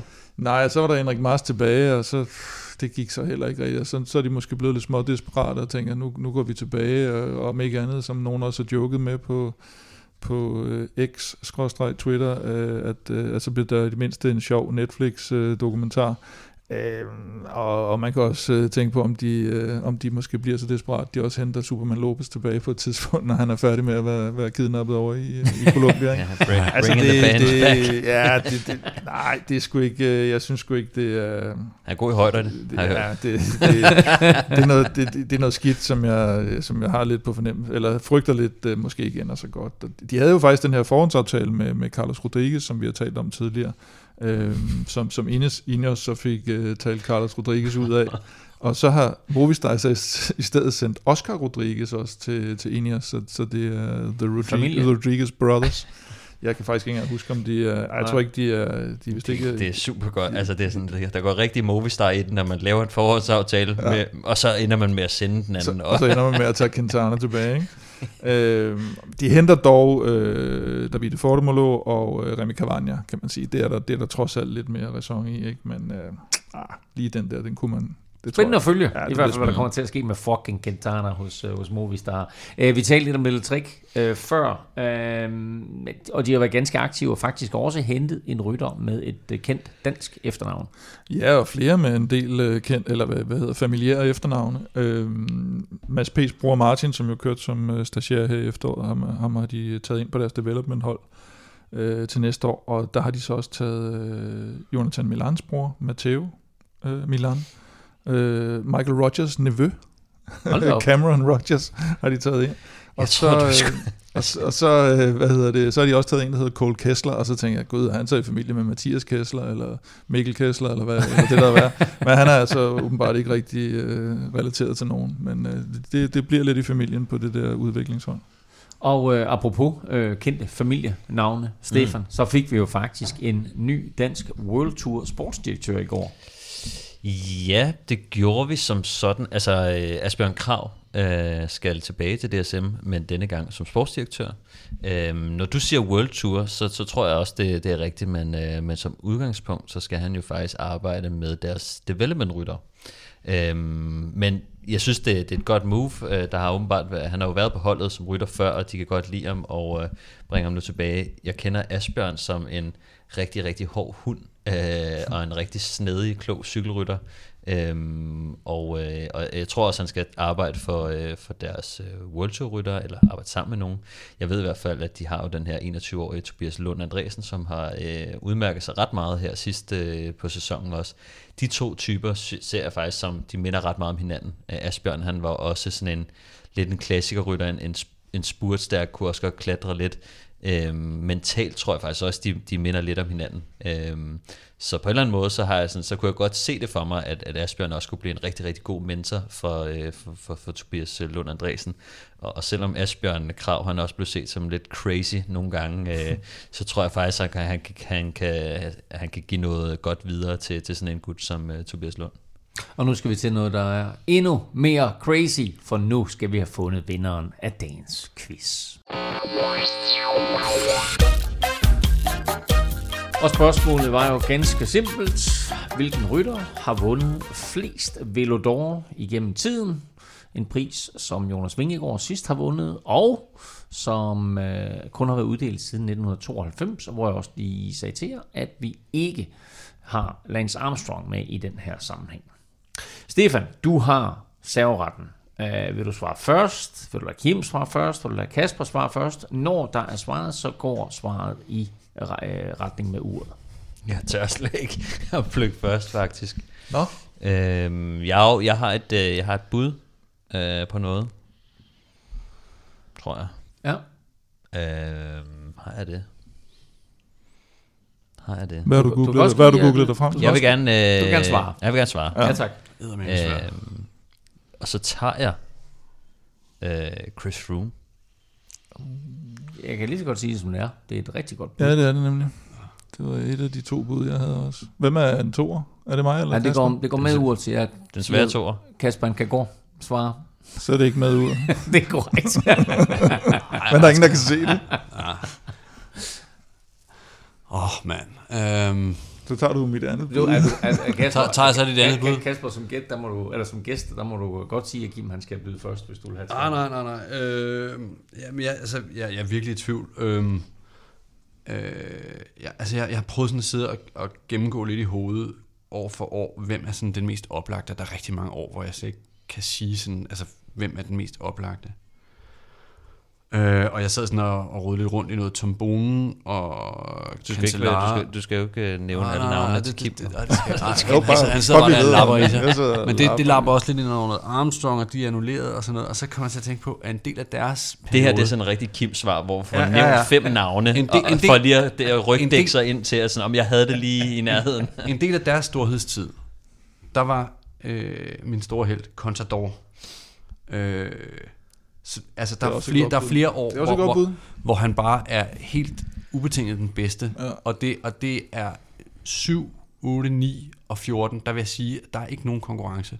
Mm. Så der, der har jeg fire, som jeg er næsten stensikker på. Så, ja, det var et langt svar. Contador bliver mit bud. Det er også Men Oscar sige, et, øh, et øh, ganske godt bud. Kim? Jamen, nu begyndte jeg jo at sidde og komme på navne, faktisk, og ikke engang øh, dem, Kasper sagde. Øhm, faktisk sad Kasper og talte om øh, Michael Inderain. Det skal ikke være nogen hemmelighed, fordi 92, 93, 94, 95, der kunne han faktisk godt have vundet. Men, for nu at ødelægge det hele for mig selv, så siger jeg Peter Sagan. Det er jo godt bud også. Det er også godt bud. Det er fandme også godt Det bud. er tre meget, meget skarpe bud. Øhm, Chris Froome er ikke vinderen, fordi du siger det først. Fuck. har vundet tre gange. 2013, 2015, 2017. Alberto Contador og Kasper, altså hatten af for hvor freaking fantastisk du er, vandt i 2007, 8, 9 og 14. Nej, Så han vandt fire gange. Hmm. Og Peter Sagan, Kim, vandt i 2016. Ja, okay, det er ikke nok. Og ikke mere. Nej. Så den, det rigtige svar er Alberto Contador, Hvor der mange som, vandt, øh, der som Indurain? den eneste har vundet fire gange. Hvor mange Jesus vandt uh. Eldurain? Vandt to, og det gjorde han Nå, okay, i de ja. to første år, at det blev afholdt, så 92 og 93. Også nogle kæft, frække øh, bud i to. Ja. Ja. Øh, Cancellara var et øh, rigtig godt bud, hvis vi kiggede på top 3 placeringer, fordi mm. øh, top 3 i Vilodor, der øh, har Contador kun en enkelt ud over øh, de fire her, så han er på 5, og det er Cancellara også. Hvad med Alejandro? Alejandro Valverde øh, har også en del top 5 placeringer. Han har tre top, tre, tre undskyld, ikke top 5 placeringer, top 3 placeringer, tre top 3 placeringer, og Okay. kun vundet en enkelt gang, som jeg lige husker det. Okay. Øhm, Alejandro. ja, men så fører Kasper. Og dermed øh, gik det jo præcis som øh, Claus Elmgren han havde håbet på, nemlig at Kasper han kan gå for 12 point, og dermed er på 26 og har bragt sig i spidsen af årets quiz. Mathias Skelmose, Stefan Johus og Kim Plesner har alle 25, men tur, rute, korrespondent. øh, Ej, det er også fortjent, fordi Fantast- det, er, det afsnit øh, med optakten til 26. turen, det er, det er faktisk vores mest lyttede afsnit. Jeg tror, det er oppe på lidt over 70.000. Shit. Så. Og som nævnt et par gange, så var det her vores næst sidste udsendelse i år, så nu har vi altså kun vores store awardshow i december tilbage, hvor vi jo blandt andet skal se, om årets vinder af Velodor også kan vinde Veloropa Podcasts pris som årets bedste cykelrytter, helt sikkert. Æ, indtil da, der kan du følge Kim og Veloropa på Facebook, X og Instagram på Snablag Veloropa. Stefan finder du på X og Instagram på Snablag Stefan Djurhus, og undertegnet finder du på X, Insta og Facebook på Snablag NFLming. Og du er kommet på X. du kom på X, Snabelag Kasper Anker. snablag Kasper Anker. Ja. Så gå ind og følg snablag Kasper Anker. Øh, vi har jo formået at få øh, gjort Stefan 0 følgere til Stefan 1000, og så til Stefan 2000, og nu til Stefan 3000. Halløjtaler, ja. ikke? Så Kasper Anker er vores øh, næste store projekt her. Fra i dag går det stærkt. Det kommer til, det, det kommer til at sparke røv. Tusind tak for øh, endnu et fantastisk besøg, Kasper. Det er min fornøjelse.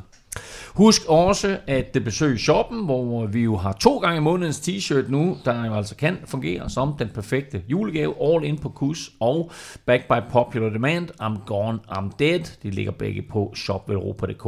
Og ved du ikke, hvad du skal lytte til nu, må jeg så anbefale NFL-showet, hvor Thomas Kortrup og undertegnet i går kiggede tilbage på femte spilleuge i, øh, eller det er ikke femte spilleuge, men 8. spilleuge i øh, årets NFL-sæson. Tak for nu. Tak fordi du lyttede med. Tak til vores partner Hello Fresh, og tak til alle vores støtter på tier.dk. Uden jer, ingen vil ro på podcast. Au revoir.